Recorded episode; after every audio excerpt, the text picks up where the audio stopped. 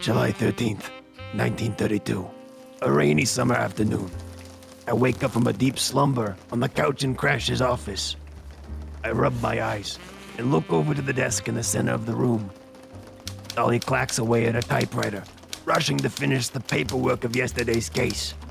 I look down to the crumb littered plate on the coffee table in front of me. My pastrami on rye sandwich. The sandwich I'd spent minutes making. Just like that, she was out of my life. But I can't give up on her. I have to find her. Dolly, where's my detective hat? It's on the hat rack where you left it, you big dumb idiot.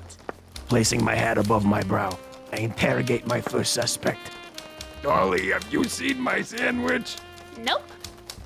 I meant to say, where did you take her? Where is my pastrami on rye? It's probably where you left it, you big dumb idiot. And just like that, my investigation was over.